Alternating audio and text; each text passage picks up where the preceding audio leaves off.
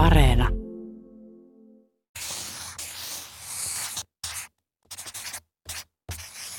Kerron teille vanhan hölmöläistarinan, jonka nimi on Peiton jatkaminen. Hölmölän isäntä nukkui yönsä yleensä hyvin, mutta sitten hän alkoi heräillä useampana yönä siihen, että jalkoja paleli. Hän mainitsi asiasta aamulla vaimollensa ja vaimo sanoi, älä kanna huolta, minä hoidan tuon asian kuntoon.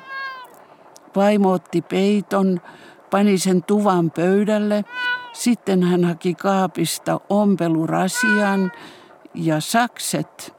Sitten hän leikkasi peiton yläpäästä viipaleen pois, otti langan ja neulan ja ompeli sen viipaleen huolellisesti kiinni peiton alapäähän.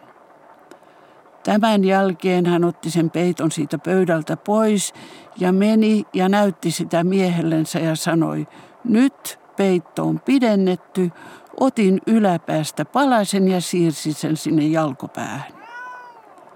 Samana iltana, kun mies meni nukkumaan, hän veti peiton korviinsa saakka ja ajatteli, kyllä minulla on ihana ja huolehtivainen vaimo.